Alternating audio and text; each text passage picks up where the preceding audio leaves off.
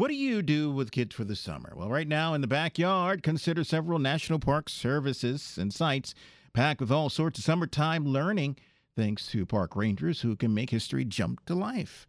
An Olympic gold medalist who grew up in the D.C. area learned some of the lesser known stories at a few national sites close to home. No need for a tent or sleeping bags to visit some of the National Park Service's 417 sites. I always thought to appreciate and want to and have the desire to go to parks, you would have to be an outdoorsy person.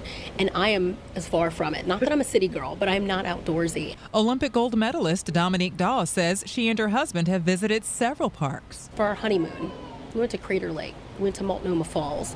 We went to Redwood Forest. We jumped on a cruise ship to Alaska and went and visited Denali.